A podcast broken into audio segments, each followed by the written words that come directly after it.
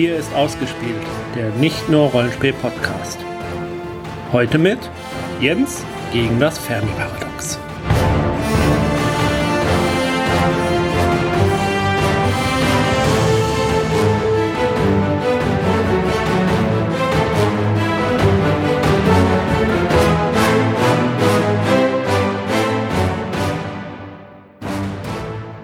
Enrico Fermi stellt 1950 während des Essens ganz urplötzlich, ohne dass seine Kollegen wissen, was er damit meint, eine entscheidende Frage.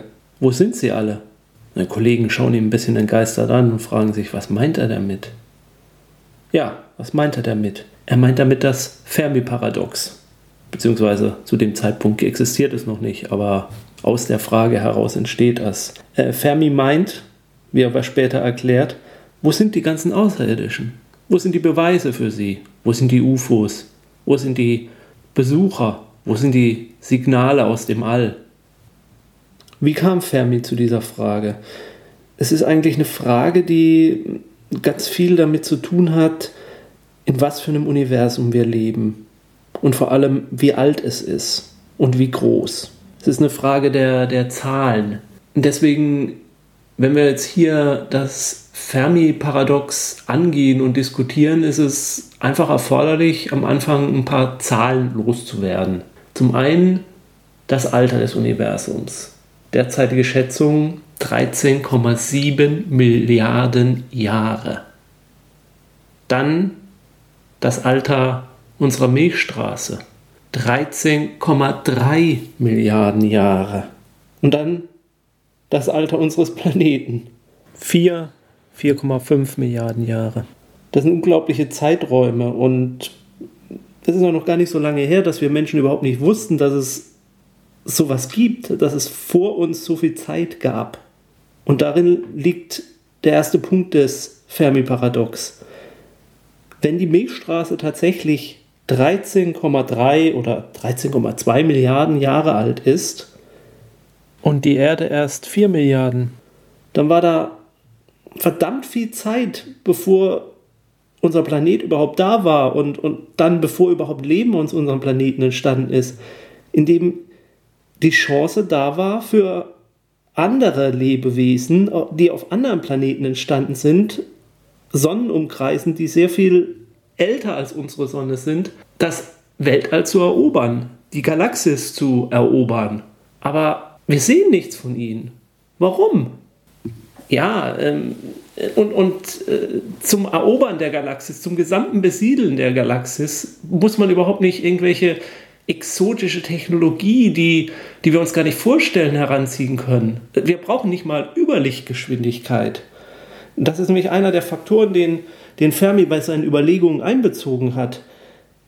Selbst bei einer Geschwindigkeit von einem Faktor von 0,01 bis 0,1 der Lichtgeschwindigkeit. Also Geschwindigkeiten, die wir, klar, wir haben noch nicht die Technologie, wir haben noch nicht die Raumschiffe, mit denen wir das erreichen können, aber wir haben eine Vorstellung schon von der Technologie, wie sie aussehen könnte. Eben bei, zum Beispiel das Projekt Icarus oder auch, äh, was wir hier in diesem Podcast schon mal vorgestellt haben, die ähm, Möglichkeit mit äh, Atombomben sozusagen, äh, die, die, man hinter sich zündet und die dann die Geschwindigkeit geben. So, solche Faktoren zu erreichen. Also wir können uns diese Technologie vorstellen. Jedenfalls mit so einer Technologie würde es einer Rasse, also einer außerirdischen Lebensform, äh, Formen gelingen, äh, unsere Galaxis, die einen Durchmesser von 100.000 Lichtjahren hat, innerhalb von 10 Millionen Jahren komplett zu besiedeln. Das ist äh, eine Frage des, des, des exponentiellen Wachstums. Und die Rechnung dabei, wie gesagt, ich habe gesagt, wir müssen am Anfang uns ein bisschen mehr über Zahlen unterhalten. Aber sagen wir mal, ähm, eine fiktive außerirdische Zivilisation, nennen wir sie die Xlibi. Die Xlibi bauen ein Generationenschiff, das mit 0,01 Lichtgeschwindigkeit reisen kann. Und äh, nehmen wir mal den durchschnittlichen Abstand von Sternen in unserer Milchstraße. Das habe ich mir zumindest angelesen, sollen sechs Lichtjahre sein dann können die innerhalb von 500 Jahren ein anderes Sternensystem erreichen. Dort leben sie, bauen eine Kolonie auf, warten 5000 Jahre Und nach diesen 5000 Jahren schicken sie ein weiteres Kolonialschiff aus oder schicken zwei Kolonialschiffe aus. Und nur diese andere, nur anhand dieser Annahmen könnten die Xili innerhalb von 100 Millionen Jahren die gesamte Milchstraße kolonisieren. Ja, 100 Millionen Jahre, das ist verdammt viel Zeit, aber 100 Millionen Jahre ist nichts im Vergleich zur Lebensdauer unserer Milchstraße, nämlich 13,2 Milliarden Jahre. Für so eine Zivilisation, die die Milchstraße erobern will, da, da steht die, die Zeit steht auf ihrer Seite. Es ist genug Zeit da. Es war genug Zeit da, es zu tun. Auch bei langsamster Fortbewegung können wir, könnten so eine Rasse, auch von Außerirdischen, die, die Galaxie erobern. Aber wir sehen nichts davon. Wir sehen absolut nichts davon. Wir haben keinerlei Anhaltspunkte. Es sei denn, man glaubt an irgendwelche Regierungsverschwörungen. Aber dazu kommen wir dann gleich noch. Ja, und das ist eigentlich das Fermi-Paradox. Fermi hat sich diese Zahlen herangezogen, hat sich das angeschaut und hat gesagt, wenn ich das alles zur Annahme nehme, selbst wenn es nur eine einzige Zivilisation in der Milchstraße gegeben hat, vor uns, hätte sie die gesamte Galaxis erobern können.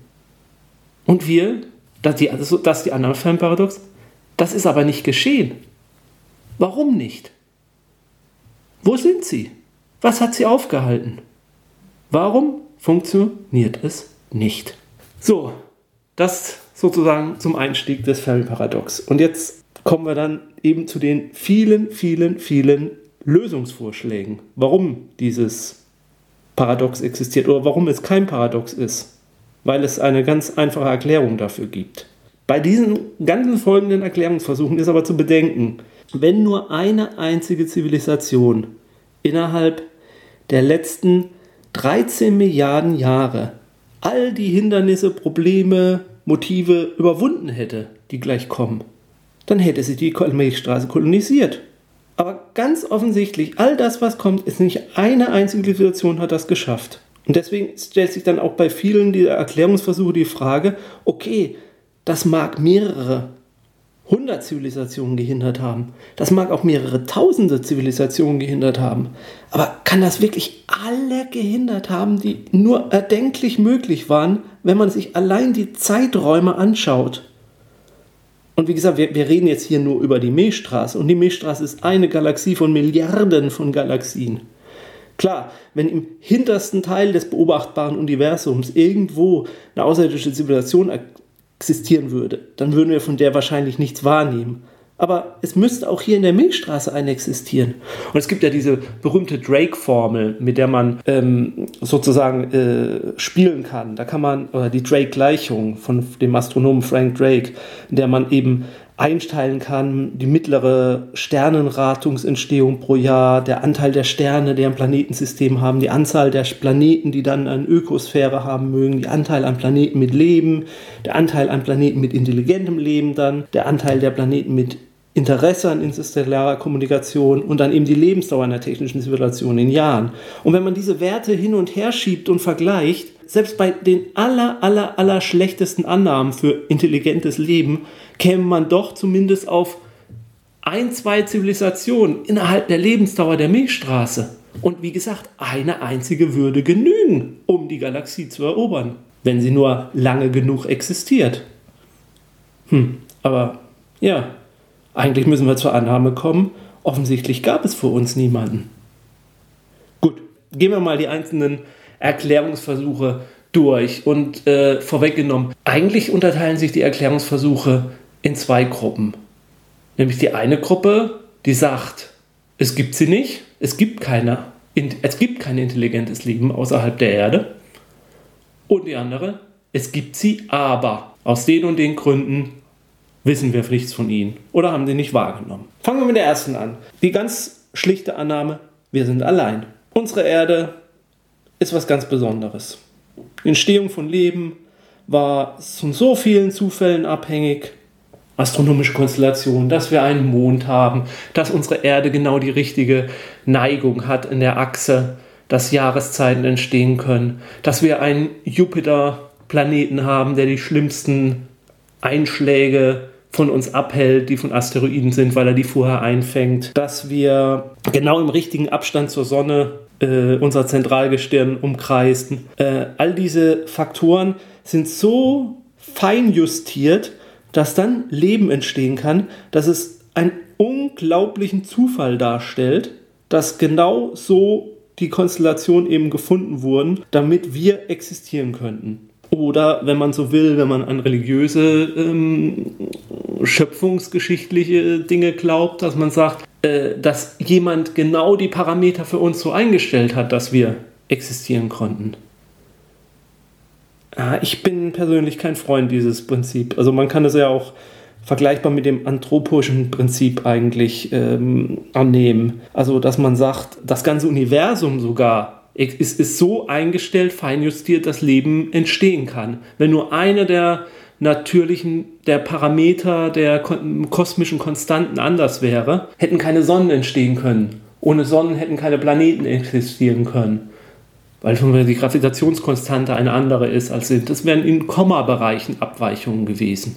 Und dann eben runtergezoomt auf unseren Planeten und auf Leben, das eben auf unser kleines Einod im Universum herangezogen. Ja, wie gesagt, ich habe da meine Probleme drin. Ich äh, muss da immer an Douglas Adams denken. In seinem Anhalterroman hat er eine ganz schöne Analogie oder, oder ein ganz schönes Beispiel von einer äh, Pfütze. Ich lese das mal kurz im, im englischen Original. Naja, kurz ist ein längerer Ausschnitt, aber ich lese das mal im englischen Original vor, weil mh, hm, ich finde, die Übersetzungen werden Douglas Adams einfach nicht gerecht. Okay, also das folgende, Douglas Adams.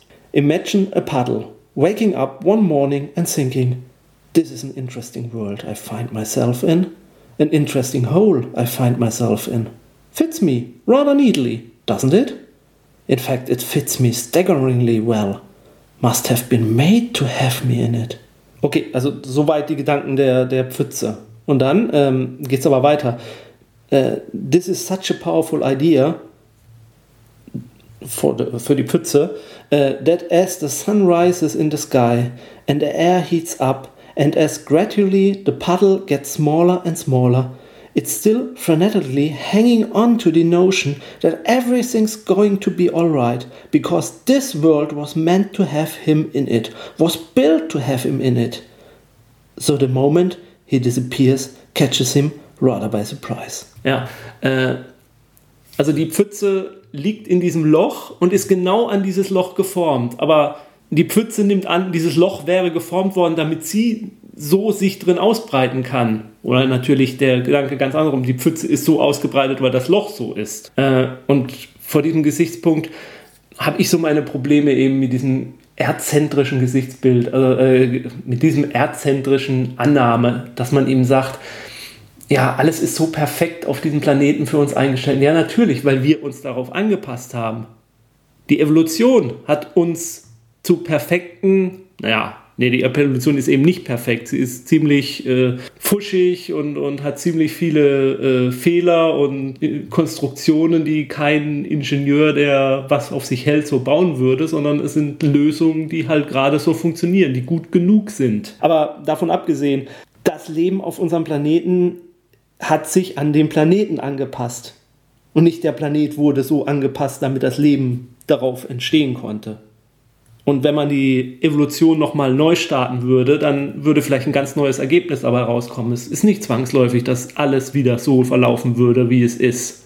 Selbst wenn man die gleichen Parameter annimmt drumherum. Hm, was auch für mich gegen diese seltene Erde-Theorie spricht, äh, mittlerweile wurden so viele Exoplaneten gefunden. Und früher hatte man ja die Annahme, Planeten braucht man nur suchen, um Sterne, die wie unserer Stern sind. Aber mittlerweile hat man Planeten um rote Sterne herum gefunden. Ich kann mich noch erinnern, als ich in meiner Jugendzeit die ersten Bücher gelesen habe über den Weltraum, Kosmos, unser Kosmos von Carl Sagan, dass da um rote Sterne sich Planeten formen können, das war da überhaupt nicht angenommen. Und jetzt ist es sowas Selbstverständliches. Also überall entstehen fast, ja, also Exoplaneten sind eher die, man hat das Gefühl, Planeten um Sterne, auch um Doppelsterne zum Beispiel, sind eher die, die, die Regel als die Ausnahme. Also es gibt genug festen Grund für Leben.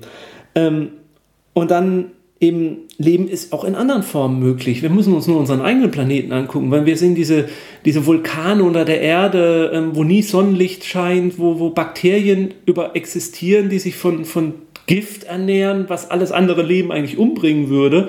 ähm, die kein Sonnenlicht brauchen, weil sie sich mit chemischer oder mit thermischen Energien am Leben erhalten. Also da, da ist so vieles denkbar. Da, da darf man meiner Meinung nach nicht so erzentrisch denken, weil selbst die Erde, das Leben auf der Erde selbst nicht erzentrisch denkt. Und ja, Leben selbst in unserem kleinen Bereich des Universums so vielfältig ist und auf so viele Arten existieren kann, dass, dass ich es einfach nicht, nicht glauben kann, dass das nur ein einziges Mal passiert sein soll. Aber ja, gut, Glauben, Glauben ist vielleicht da das richtige Stichwort. Ich kann es natürlich auch nicht beweisen. Es ist die Frage, wir müssen ein einziges Mal die Existenz für außerirdisches Leben, äh, also Leben, was außerhalb unserer Erde entstanden ist, einmal den Beweis finden, dann ja, dann wäre natürlich sofort diese, unsere Erde ist was ganz Besonderes widerlegt, weil wenn es zweimal passieren kann, dann kann es definitiv auch dreimal oder viermal oder fünfmal passieren. Und dass die Bausteine für Leben da draußen im Universum existieren, ist äh, unstreitig. Gerade vor kurzem wurde wieder eine, eine Wolke mitten im Weltall gefunden, mit, mit, ja, die eigentlich alle Bausteine und Voraussetzungen für Leben sozusagen schweben da in einer Wolke mitten im All herum äh, ja, diese muss doch nur herabregnen auf irgendeinen anderen Planeten und unsere Zivilisation der Xili existiert. Habe ich sie Xili genannt? Nein, irgendwie klang es anders. Aber gut, ich habe mir das Wort nicht korrigiert. Äh, ich habe mir, hab mir das Wort nicht aufgeschrieben, von daher kommen wir da jetzt auch nicht weiter. Gut, aber eine Möglichkeit, wir sind allein. Eine Abmilderung dieses Wir sind allein ist vielleicht, äh, wir sind die Ersten wir haben ja die Zahlen durchgegangen, 13,7 Milliarden Jahre alt, 8 Milliarden Jahre alt, unser Sonnensystem. Vielleicht sind erst innerhalb dieser 13 Milliarden Jahre erst jetzt die Voraussetzungen für Leben so richtig gut geworden, sodass höhere Lebensformen auch entstehen können. Also die Abwandlung heißt dann eben, äh, Leben, intelligentes Leben ist überall möglich und kann überall entstehen. Aber es ist in der Geschichte des Universums erst jetzt passiert. Vielleicht deswegen, weil die ersten Sterne, die entstanden sind, noch zum Beispiel nicht metallreich genug waren. Ich meine, angefangen hat ja alles mit Wasserstoff. Und alle höheren Elemente mussten ja erstmal im Sternfeuer äh, gebacken werden. Dieser schöne Satz, dass wir selbst, jedes Atom von uns äh, besteht kam mal von einem Stern, der äh, explodiert ist. Also Sterne mussten explodieren, damit wir existieren konnten. Und die Annahme jetzt bei dieser Sache ist, dass wir in diesem Moment erst das Universum jetzt erst so weit ist, um höheres Leben zu formen und zu äh, erhalten. Also dass jetzt erst genug Metalle zur Verfügung stehen, damit auch Zivilisationen zum Beispiel entstehen können. Und unser Planet ist einer der ersten. Vielleicht der erste in der Milchstraße? Also wir haben das Rennen gemacht. Wir haben einen kleinen Vorsprung, aber hinter uns kommen vielleicht mehrere und, und vielleicht verspielen wir gerade unseren Vorsprung und irgendeine andere Zivilisation schafft es gerade, äh, das Tor zu den Sternen aufzustoßen und äh, wir krebsen hier unten auf unserem kleinen Planetchen immer noch rum und schlagen uns mit eher nebensächlichen Problemen manchmal rum oder stehen uns selbst im Weg mit unserem Egoismus und unserem Hass. Ja. Eine andere Frage ist, dass das Universum vielleicht an sich jetzt erst lebensfreundlicher geworden ist oder unsere Milchstraße. Ein Stichwort dabei sind immer Gamma-Blitze.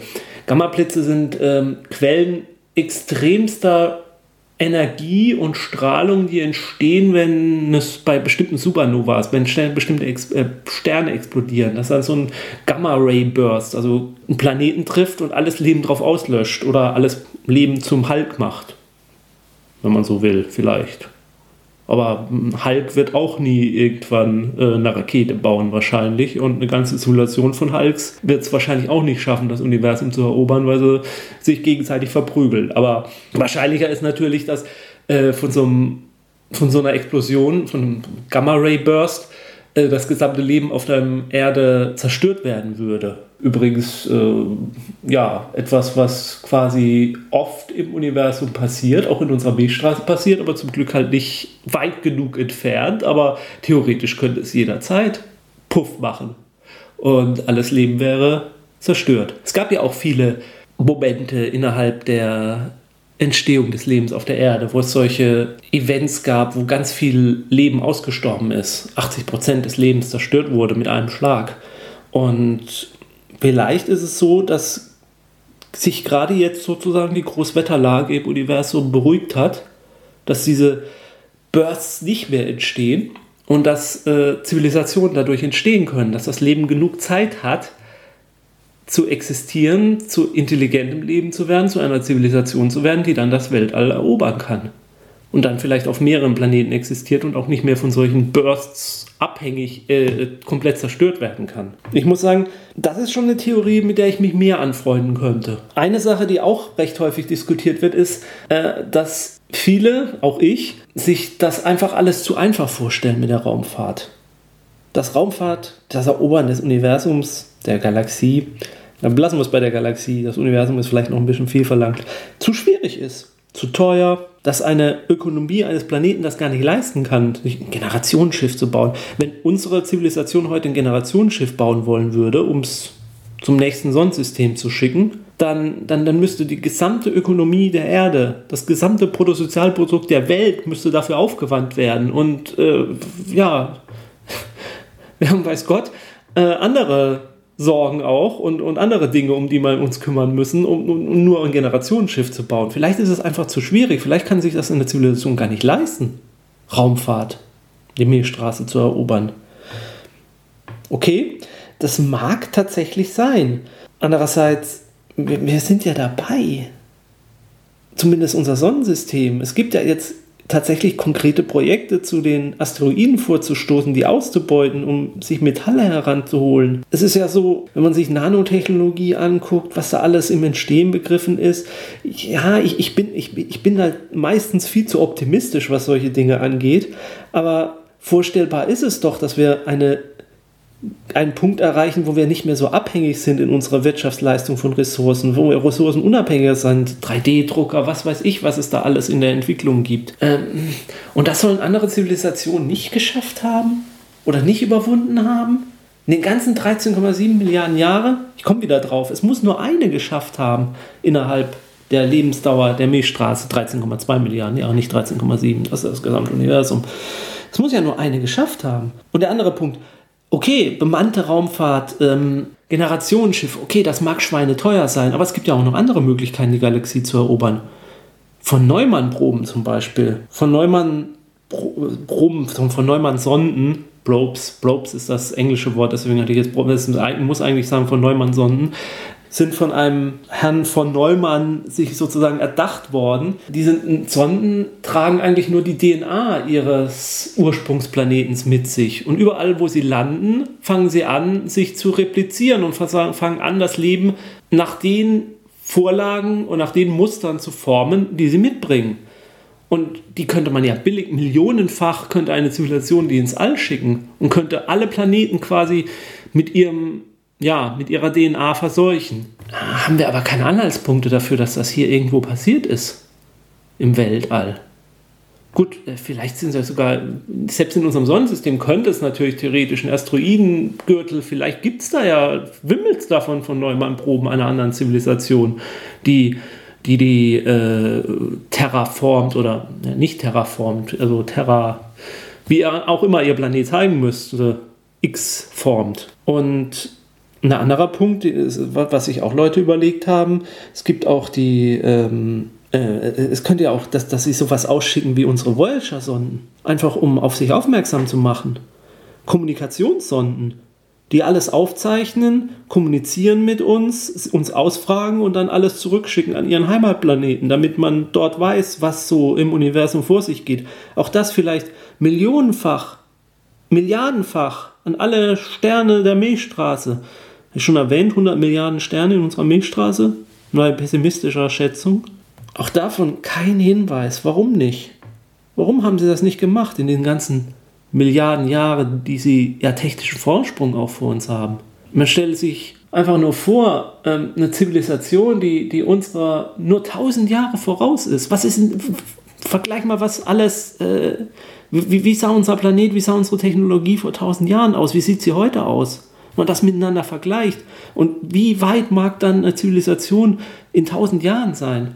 Und die haben ja nicht nur tausend Jahre Vorsprung, sie haben Milliarden Jahre Vorsprung. Oder könnten sie haben, wenn sie entstanden wären zum erstmöglichen Zeitpunkt in dem Leben im Universum hätte entstehen können. Aber nichts davon zu finden.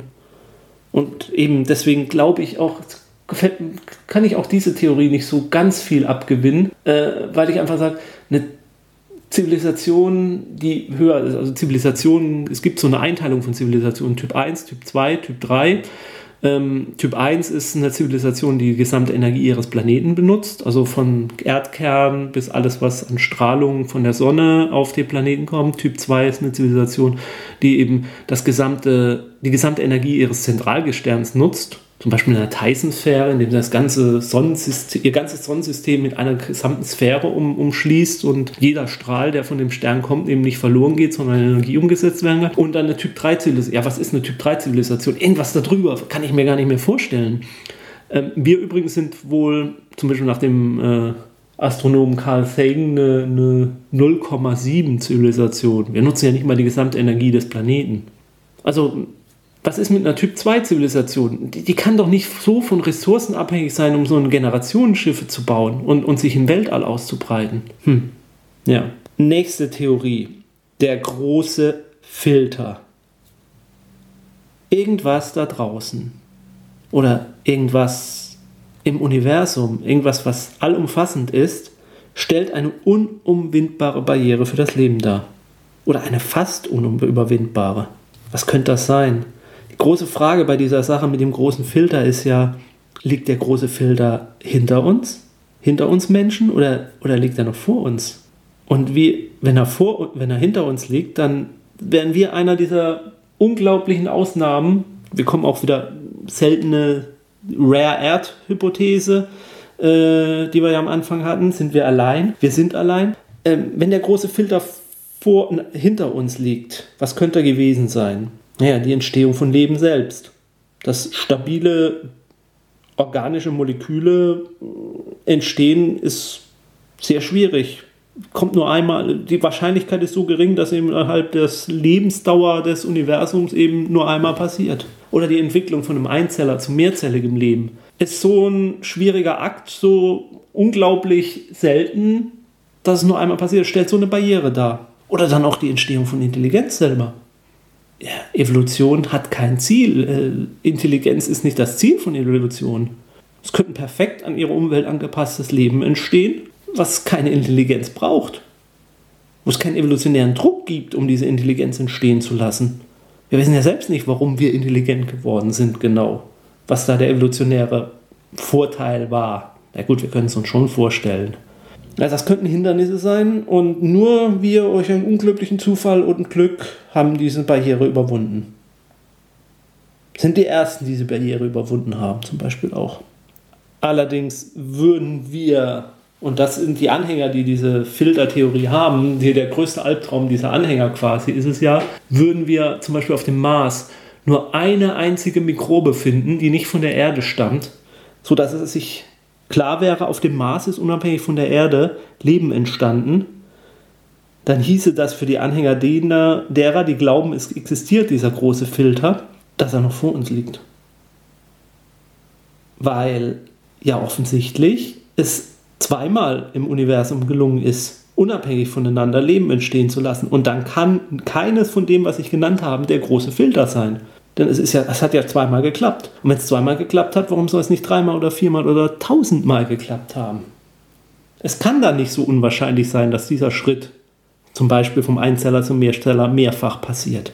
Dann muss der Filter vor uns liegen. Und das ist natürlich eine beunruhigende Sache. Dass irgendwas, eine Zivilisation daran hindert, die Milchstraße zu erobern, technologisch so fortschrittlich zu werden, weil es irgendwann die Entwicklung aufhält. Und das zwangsläufig. Im ganzen Universum. Und keine einzige Zivilisation innerhalb der Milchstraße es bisher geschafft hat, diese Barriere zu durchbrechen. Weil wir ja nichts von ihnen sehen. Weil sie ja die Milchstraße offensichtlich nicht erobert haben. Dann liegt der Filter eben vor uns. Und dann sind wir gearscht, wenn ich das mal so sagen darf. Was könnte der Filter sein? Hm, da gibt es dann die, die, quasi die, die Doomsday-Hypothese. Die sagt einfach, Zivilisationen löschen sich selbst aus. Alle Zivilisationen, jegliches intelligente Leben kommt irgendwann einer Barriere an, dass sie zum Beispiel die Industrialisierung ihres Planeten nicht lange überlebten. Was könnte das sein? Ja, alles Mögliche. Roboteraufstände, Atomkriege, Nanowolken, Grey Goo. Kennt ihr? Grey Goo? Das ist die Annahme, dass äh, Nanotechnologie plötzlich unkontrollierbar wird und äh, ja, kleinste Nanomaschinchen alles, alle Materie in grauen, ja, Proz in, in einen grauen Masse verwandeln, in, in, um, umwandeln in das, in das sie programmiert sind oder fehlprogrammiert sind. Umweltzerstörung ist, kommt auch in Frage. Ähm, globale Erwärmung, was wir jetzt haben. Vielleicht ist das der Punkt, der jegliche Zivilisation irgendwann zum Scheitern bringt. Und die, die, die Zeitdauer, in der eine Zivilisation in der Lage ist, sich im Universum bemerkbar zu machen, in der Milchstraße bemerkbar zu machen, indem sie zum Beispiel Signale aussendet, die ist so kurz, äh, ja, dass andere Zivilisationen, die, die noch nicht ganz bei der Barriere, aber kurz davor stehen, dass sie ganz unwahrscheinlich ist, dass sie überhaupt noch was wahrnehmen von denen. Und dann läge der große Filter eben vor uns. Nehmen wir mal das ist die globale Erwärmung. Wir können dieses Problem nicht lösen und keine andere Zivilisation in der Milchstraße, die vor uns kam, konnte es lösen. Und deswegen ist sie gescheitert und hatte keine Chance, sich im All auszubreiten. So, seid ihr jetzt richtig down dadurch? Ja, dann hole ich euch mal, versuche ich euch mal da wieder rauszuholen. Auch da gilt, wirklich jede Zivilisation scheitert daran. Kann ich eigentlich nicht glauben. Wenn man sich die Zeiträume anschaut, diese Milliarden von Jahren, die vergangen sind, und keine einzige Zivilisation soll es gelungen sein, diesen Sprung zu schaffen, diese ganzen Probleme zu lösen. Und gerade zum Beispiel Atomkriege, das ist ja auch so, so menschlich zentrisch gedacht. Wirklich jegliche Zivilisation, jedes Leben, das entsteht, soll so aggressiv und unverantwortlich sein wie unser Leben auf unserem Planeten. Ja, will ich nicht glauben, mag ich nicht glauben. Carl Sagan, der Kosmologe, der großartige Kosmologe, hatte auch mal gesagt, also wenn außerirdisches Leben dann in der Lage ist, die Sterne zu erreichen oder so weit fortgeschritten ist, dass es äh, zwischen den Sternen reisen kann, dann wäre es altruistisch. Dann, dann hätte es, ähm, wäre es so weit in seiner Entwicklung, dass es Aggressionen auch hinter sich gelassen hat. Und ja, vielleicht gibt es ja sogar Leben, was gar nicht so viele Probleme hat, überhaupt gar nicht so ein Paket von evolutionären Verhaltensmustern, die mal nützlich waren für unsere evolutionäre Entwicklung, aber jetzt uns eher äh, hindern, um friedlich miteinander zu leben und koexistieren, dass es vielleicht welche gab, die gar nicht so ein Paket mit sich geschleppt haben aus ihrer Entstehungsgeschichte heraus. Und die sollen sich alle zerstört, und dann sollen sie alle zerstört haben oder, oder einem Roboteraufstand oder ja, nö. Mag ich nicht glauben.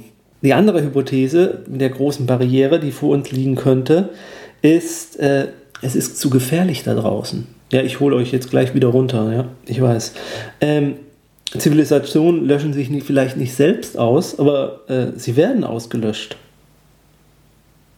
Die, auf der einen Seite die Natur, das Universum selbst ist eben zivilisationsfeindlich. Asteroiden, erwähnten Gamma-Blitze löschen irgendwelche Zivilisationen aus. Zivilisationen sind fragil. Das haben wir ja auf unserem eigenen Planeten, das Römische Reich. Was kann alles passieren? Es, eine Zivilisation aufzubauen, ist, da denke ich immer, ist so verdammt, verdammt schwierig. Man muss sich ja nur mal so ein, so ein Zivilisationsaufbauspiel am Computer anschauen. Was muss man nicht alles Gedanken reinstecken, um diese Zivilisation zu erhalten? Muss schauen, dass die Warenströme fließen, dass, dass keine Seuchen ausbrechen, Civilization zum Beispiel. Ja, dass man nicht von anderen Zivilisationen überrannt wird, dass nicht der Krieg alles auffrisst an Geld und und ökonomischen Mitteln, die man hat. Aber sie zerstören zu lassen, ist doch so einfach. Einmal nicht aufgepasst. Eine Naturkatastrophe, eine Seuche und alles ist zu Ende. Und die Überlebenden sind vielleicht gar nicht in der Lage, wieder eine Zivilisation aufzubauen. Das ist ja die Frage, wenn unsere Zivilisation heute zusammenbrechen würde, wären wir dann in der Lage, nochmal alles von neuem anzufangen? Nicht, weil die Leute vielleicht so dumm sind, aber die Materialien dafür sind nicht mehr da. Leicht zu erreichende Rohstoffe, wir haben sie alle verbraucht. Es ist heutzutage schwer, an Metalle ranzukommen oder an, an Erdöl oder dergleichen mehr. Die sind ja tief verbuddelt jetzt in der Erde. Die, die, alle die leicht erreichbaren ähm, Quellen haben wir ja aufgebraucht.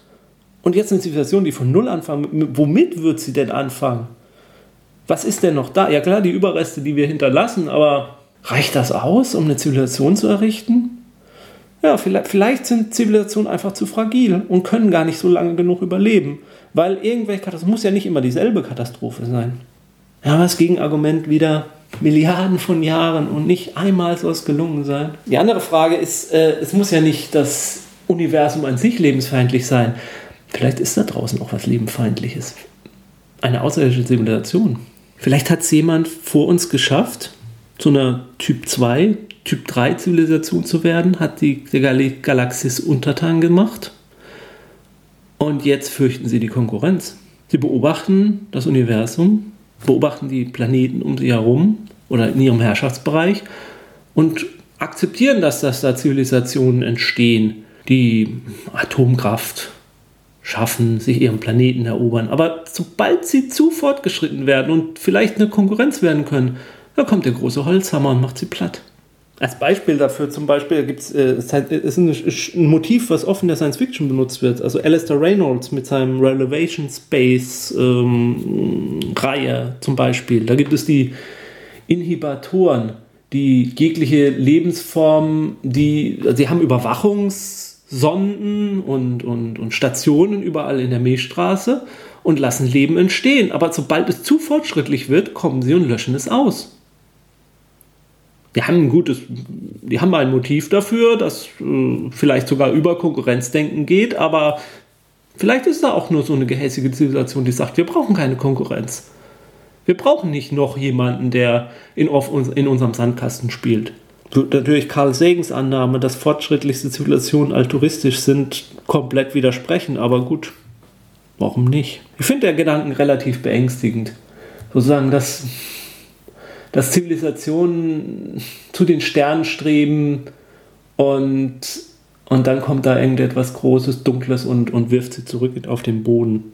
Die andere Frage ist, vielleicht gibt es ja auch keine, diese super, am, am, am, an der Spitze der Nahrungskette, diese eine Zivilisation. Vielleicht ist ja auch so die Milchstraße gefüllt von Zivilisationen, die die sich gegenseitig auslöschen, weil sie sich als Konkurrenten ansehen. Es gibt so einen Science-Fiction-Roman, ich habe in den Anfangs in Recherchen wirklich versucht, den Titel zu finden, aber ich konnte ihn nicht mehr entdecken, in dem es so ist, dass alles schweigt, die ganze Milchstraße schweigt, weil jeder Angst vor den anderen hat.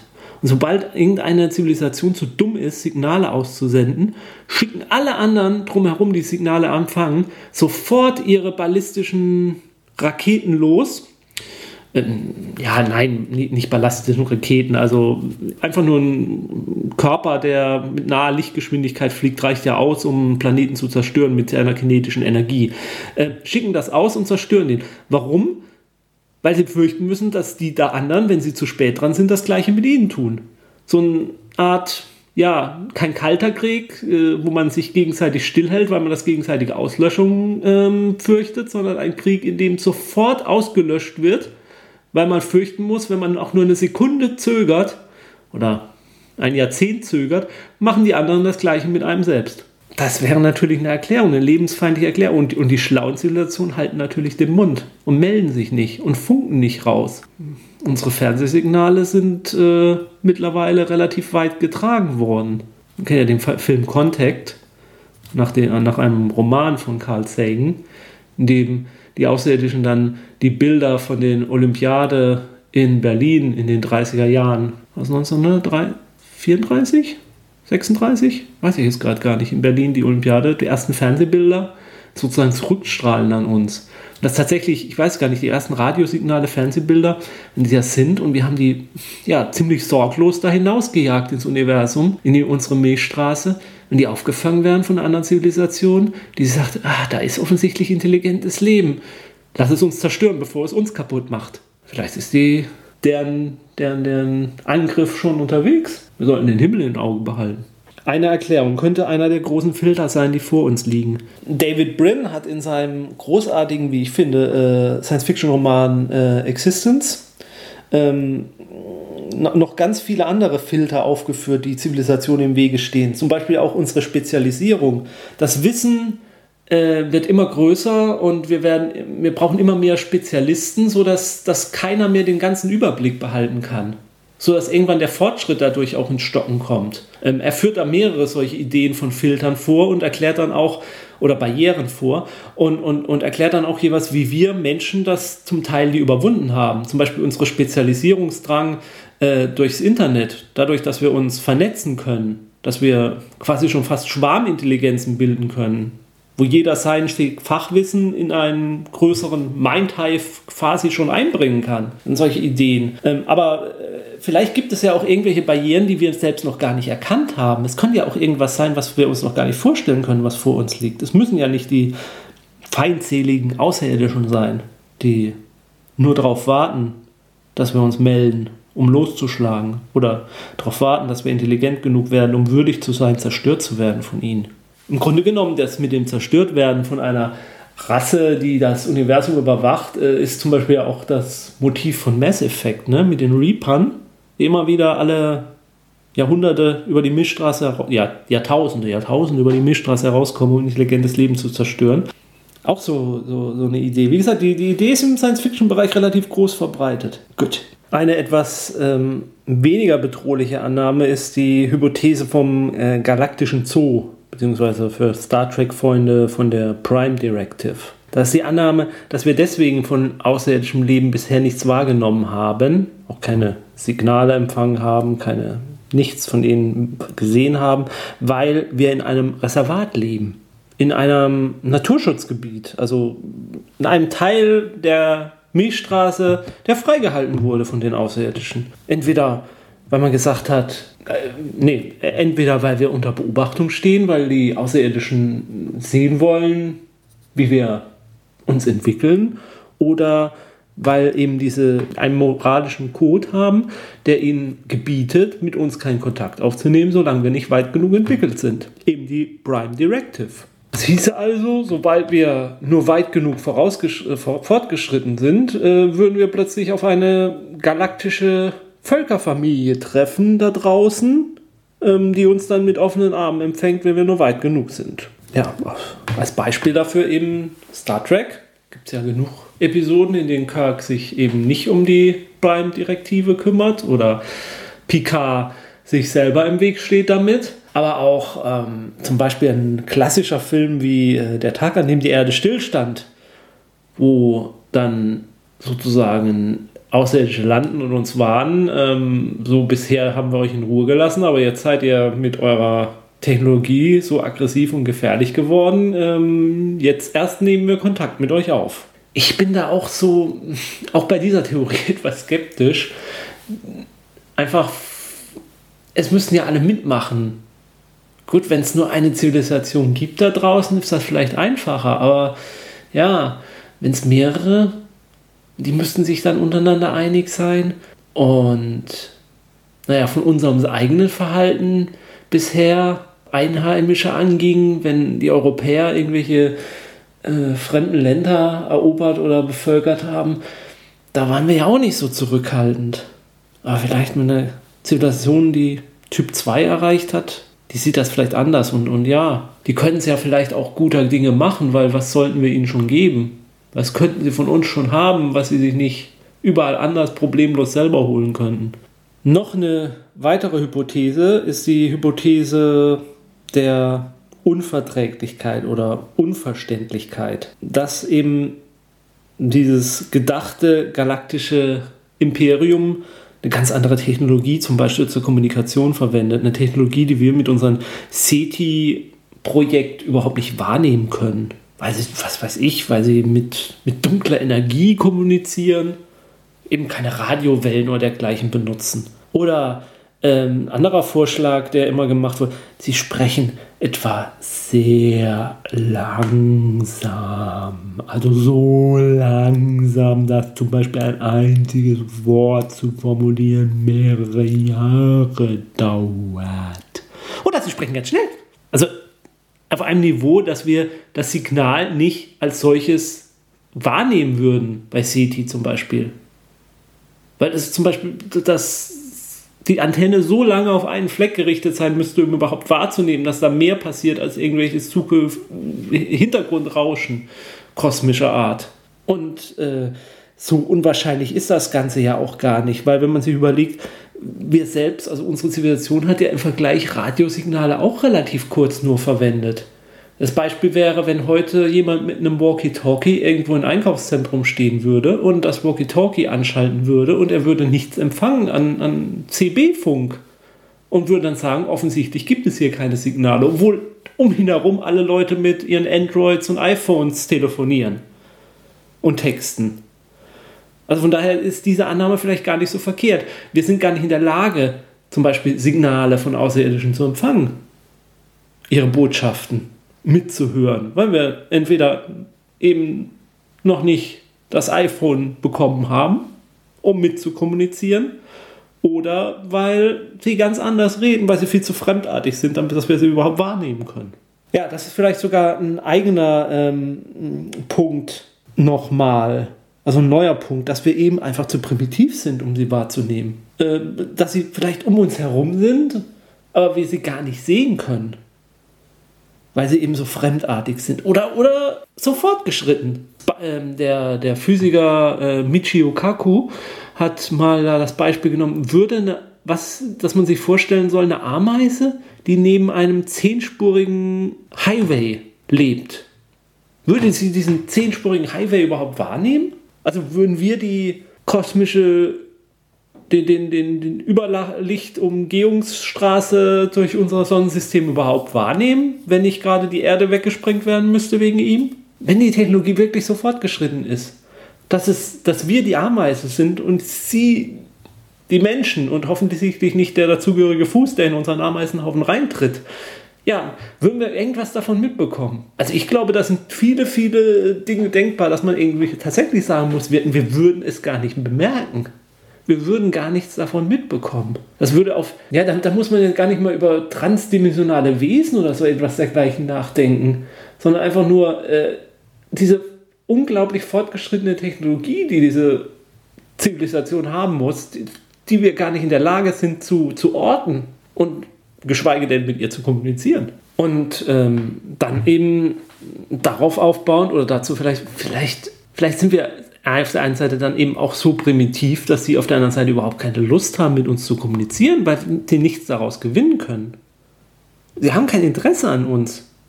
Und sie müssten sich tatsächlich bemühen, auf sich aufmerksam zu machen, weil wir nicht in der Lage sind, von alleine auf sie aufmerksam zu werden. Und daran haben wir kein Interesse. Noch ein Punkt, warum wir nichts wahrnehmen von außerirdischem Leben, weil außerirdisches Leben einfach die, kein Interesse hat, die Milchstraße zu erobern oder Signale auszusenden. Zum Beispiel, weil sie, weil wir an einem Punkt, weil jegliche Zivilisation an einem Punkt ihrer Entwicklung ankommt, wo sie zum Beispiel ihren Geist hochlädt sich vergeistigt, in einer virtuellen Welt lebt, ihr, ihr Sonnensystem abschottet mit einer Dyson-Sphäre und sagt, der Rest des Universums interessiert uns nicht, wir haben uns unser eigenes Paradies geschaffen und deswegen wollen wir da draußen auch gar nichts. Was sollen wir da finden? Da gibt es nichts für uns. Das ist auch so eine Hypothese. Ja, es mag für mal einzelne Zivilisationen zutreffen, aber wirklich für jede innerhalb dieser Milliarden Jahre? Und dann ist es ja auch relativ kurz gedacht, weil wenn diese Zivilisation tatsächlich mehrere, das gesamte Universum im Paradies leben will, also vergeistigt ist, also kein nicht mehr das Ende, der, das einzelne Individuum nicht mehr ihr Ende befürchten muss, müsste sie dann nicht tatsächlich zumindest sich ausbreiten über mehrere Sonnensysteme oder wenn dann neue Sonnen entstehen, umziehen rechtzeitig? Müsste man davon nicht irgendwas wahrnehmen können innerhalb unserer Milchstraße? Ja, es ist, es ist immer die, es ist immer ein Konflikt zwischen der unglaublichen Größe auch unserer einzelnen Milchstraße und der, ihrer vielen Planeten und aber auch der vielen Zeit, die vergangen ist. Ob man es tatsächlich wahrnehmen können müsste. Und ja, vielleicht ist unsere Zivilisation ja auch auf diesem Weg dahin, dass unsere Computertechnologie irgendwann so weit fortgeschritten ist, dass unser Forscherdrang nach anderen Sternen und Welten ähm, davon eingeholt wird und wir alle ja, in einem unglaublich fantastischen Simulation nur noch leben wollen. Oder vielleicht leben wir ja schon längst darin. Hm, dann hätten wir aber mal Problem mit, müssen wir nochmal mit dem Programmierer sprechen. Ich hätte da so einige Sachen, die ich mal als Fehler-Bug-Report machen melden möchte. Letztlich äh, oder vorletztlich ist dann eben die Frage, wir haben Kontakt mit den Außerirdischen. Wir haben ihre Signale empfangen. Wir sind mit außerirdischen Raumschiffen schon hier gelandet, aber unsere Regierung erzählt uns nichts. Die große Verschwörung, Akte X. Ja, theoretisch möglich. Aber da gilt für mich irgendwie dieser banale Satz, so unglaubliche Behauptungen bräuchten ja unglaublich, unglaubliche Beweise. Ich hoffe, ich habe das jetzt richtig aus dem Englischen übersetzt. Äh, extraordinary claims need extraordinary proof. Also reich Kornfelder, Zeichen, verwaschene Fotos von irgendwelchen Lichtreflexionen am Himmel, irgendwelche angebliche UFO, Alien, ähm, Absturzstellen, Roswell, Bilder von irgendwelchen Obduktionen von Außerirdischen. Das ist alles so leicht widerlegbar. Es ist es ist ja nichts, nichts wirklich Greifbares, kein, nicht den richtigen Beweis und seit Jahrzehnten auch nicht besser geworden an Beweisen. Ich meine, wenn man sich allein überlegt, wie viel wie viele Kameras mittlerweile es gibt und wie viele Kameras es früher gab. Heutzutage läuft ja niemand mehr ohne Kamera durch die Nacht. Und wir haben noch immer keine besseren Aufnahmen von angeblichen UFOs. Also da glaube ich nicht dran. Ich persönlich möchte jetzt niemanden angreifen, aber ich, ich kann es mir einfach nicht vorstellen. Ja, und dann die andere Frage, dass eine Regierung das verheimlichen können soll über Jahrzehnte. Unsere Regierung können doch so gut wie nichts verheimlichen. Irgendwie kommt doch alles irgendwo. Überall gibt es einen Whistleblower und, und über Jahrzehnte soll das geheim gehalten worden sein. Ich kann es mir nicht vorstellen. Ich kann es mir am besten Willen nicht vorstellen. Und auch so das SETI-Projekt zum Beispiel. Das ist ja, das ist ja kein Regierungsprojekt, das ist ja ein Privatprojekt. Das ist ja von Privatleuten finanziert. Es, es nutzt ja nur die, die, ähm, die Radioteleskope und dergleichen mehr, darf es ja mitbenutzen. Aber und dann sollen da Signale gekommen sein und die sollen dann alle verheimlicht worden sein? Ich glaube es nicht. Ich glaube auch nicht, dass viel dafür spricht. Gut. Ich denke, das sind so die wichtigsten Punkte, die man machen kann für das Fermi-Paradox und ja, Erklärungen für oder Antworten auf Enrico Fermis Frage, die er da vor 64 Jahren gestellt hat. Aber ganz klar, ganz, also befriedigend finde ich persönlich keine der Antworten. Und, und mich persönlich beschleicht auch immer so der Verdacht, wenn ich wenn ich mir die Antworten angucke, die andere Leute dafür gefunden haben und Überlegungen, dann beschleicht mich so der Verdacht, wir operieren auf dem gleichen Niveau wie damals die Leute vor 1000 Jahren, vor 2000 Jahren, als sie Erklärungen dafür gesucht haben, welche Form die Erde hat und dass die Erde unbedingt eine Scheibe sein muss. Und, und ich glaube, in ein paar Jahrzehnten, Jahrhunderten wird man über all diese Überlegungen, die ich hier gemacht habe, lachen. Wenn man eben einfach ein besseres Wissen hat und die Realität besser versteht. Ein Punkt, den ich ausgelassen habe hier übrigens, wenn wir gerade bei Realität sind, Einnahme ist natürlich tatsächlich, dass das alles hier eine Simulation ist und dass das Universum irgendwo da draußen am Sonnensystem endet. Und da endet auch die Simulation und, und ähm, wir eben in einer Simulation leben, die irgendwie so eingerichtet ist, dass wir eben alleine sind und deswegen nichts empfangen. Aber gut, ähm, das dass die Realität alles nur ein Konstrukt ist und dergleichen mehr, mag es ja Anhaltspunkt oder mag man ja glauben, mag der ein oder andere ja glauben, aber für mich ist das kein, kein Spekulationsmoment. Das, das ist eine Aufgabe von, von, von Spekulation fast schon. Wer, glaubt, äh, dass das alles nur eine Einbildung ist, der kann sich ja gleich einfach vor den nächsten Bus werfen, wenn das so ist. Aber das tun die wenigsten Leute, weil wir doch dran glauben, dass das einfach eine Realität ist und so leben, als wäre alles Realität. Und von daher finde ich es müßig, das mit einzubeziehen. Das kann man in jede Diskussion mit einbeziehen, um, um alles, dass eigentlich alles ja gar nicht real ist und nur eine Wahnvorstellung unserer Gehirne oder unseres Geistes. Deswegen jetzt zum Abschluss vielleicht einfach nur noch mal ein paar Werke, wo ich finde, dass das ganz gut mit gearbeitet wurde, mit, mit dem Fermi-Paradox oder versucht wurde, Antworten darauf zu finden. Ich habe ja schon äh, den Science-Fiction-Roman Existence von David Brin erwähnt den ich für, ja, auch für, für einen guten Überblick halte über dieses ganze Phänomen, weil er wirklich alle möglichen Theorien damit auch anspricht. Ähm, Contact von Carl Sagan, sowohl das Buch als auch der Film, großartig. Ein Erstkontakt mit außerirdischem Leben, die Antwort einfach auch ein bisschen auf das Fermi-Paradox dann. Die Revelation Space-Romane von Alistair Reynolds, gesagt da die, die bösen, der böse weiße Hai, der da um uns in der Milchstraße kreist und sofort zuschnappt, wenn er nur ein bisschen intelligentes Blut wahrnimmt. Auch die Mass Effect-Reihe gehört, wie gesagt, in diese Aufzählung mit rein. Ähm, von Stephen Baxter gibt es die Manifold-Romane. Oder heißt nur einer der Romane Manifold? Ich bin mir jetzt nicht sicher, wie der gesamte Zyklus heißt. Gibt mehrere Bücher, in denen er irgendwie Antworten auf das Fermi-Paradox gibt, indem er ja, Universen schildert, in denen es eben gar kein anderes Leben außer dem unseren gibt oder in dem es davon wimmelt. Und aus welchen Gründen es davon wimmelt, wenn es denn wimmelt. Ich glaube, ich habe jetzt zu oft Wimmel gesagt in einem Satz. Die ähm, Star Trek Fernsehserien beschäftigen sich ja quasi immer wieder auch vor, vor dem Standpunkt einer fortschrittlicheren Zivilisation, die sich eben zurückhält im Kontakt mit primitiveren Zivilisationen und es ist nicht leicht, ein Gott zu sein. Ein äh, Film aus den 80er Jahren, beschäftigt sich auch mit dem Thema. Ich glaube, das ist auch eine Romanvorlage. Ähm, eben der Blick der fortschrittlichen Zivilisation, die Kontakt aufnimmt oder ganz behutsam Kontakt aufnimmt mit eben einer primitiveren Zivilisation. Ja. Und dann ist natürlich, wenn man sich unsere die Geschichte der Menschheit anguckt, dann muss man natürlich auch sagen, keine primitive Zivilisation, primitivere, und ich, möchte jetzt nochmal primitiver hier in Anführungsstreichen setzen, also primitiver in dem Sinne, dass sie vielleicht weniger Technologie benutzt, schlechtere Waffentechnologie hat oder dergleichen mehr und nicht äh, primitiver im Geist ist. Der Kontakt ging ja fast immer zu Ungunsten dieser kontaktierten Völker aus. Man sich anguckt, was die Spanier oder die Europäer an sich in, in Südamerika angerichtet haben, die Aborigines in Australien, Nordamerika mit den Ureinwohnern dort. Der Kontakt einer fortschrittlichen Zivilisation hat eigentlich die existierende Zivilisation immer nahezu vernichtet. Oder zumindest von dem Wichtigsten beraubt, was sie hat. Und deswegen ist natürlich die Frage, wäre es denn überhaupt so wünschenswert, Signale aus dem All zu empfangen oder Beweise zu finden dafür, dass es eine Besiedlung unserer Milchstraße gab in der Vergangenheit? Ich glaube schon. Ich, mir wäre es das Risiko wert, um es zu wissen. Aber wie gesagt, es, es, gibt es außerirdisches Leben? Gibt es außerirdische Intelligenz? Darauf gibt es ja nur quasi, was auch Carl Sagan, da bin ich mir jetzt nicht sicher, der gesagt es gibt zwei Antworten auf diese Frage. Ja, es gibt sie oder nein, wir sind allein. Und beide Antworten sind gleich faszinierend.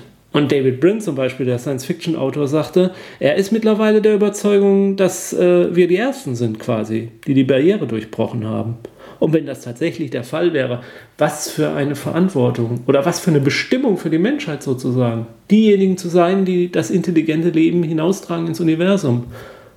Dass wir der erste Fuß halt intelligenten Lebens in diesem Universum sind und die verdammte Pflicht und Aufgabe haben, es ihm zu verbreiten und dass es nicht verlöscht auf diesem Planeten, sondern dass es das die Milchstraße und das Universum erobert, dass das die Bestimmung der Menschheit ist, nach der äh, zum Beispiel ein Perroden so lange gesucht hat. Ja, also der Romantiker in mir möchte eigentlich, äh, verlangt nach dem Kontakt mit außerirdischen Leben in der Form von Star Trek und dem ersten Treffen auf die Vulkanier oder von Perrodens Treffen auf die Arkoniden im, auf dem Mond. Hm, der Realist in mir befürchtet eigentlich eher so ein Aufeinandertreffen. Und damit auch die Antwort auf das Fermi-Paradox. Weil so oder so, verdammt interessant ist die Antwort schon, aber sie könnte auch verdammt deprimierend sein. Das war mein Solo-Vorstellung des Fermi-Paradox. Ich hoffe, ich habe euch nicht zu sehr gelangweilt. Und vielleicht mag ja der ein oder andere das mit mir diskutieren oder hat noch bessere Vorschläge für eine Lösung bitte rein damit in die Kommentare. Denn auch wenn die Frage 64 Jahre alt ist und viel, viel Papier da vollgeschrieben wurde mit Antworten und man wahrscheinlich auch keine originelle neue Antwort finden wird, sie ist immer noch offen. Und ich glaube, es wäre einer der Höhepunkte in der Menschheitsgeschichte, wenn wir endlich die Antwort darauf finden würden. Wie auch immer sie ausfallen mag. Spielt schön weiter. Tschüss.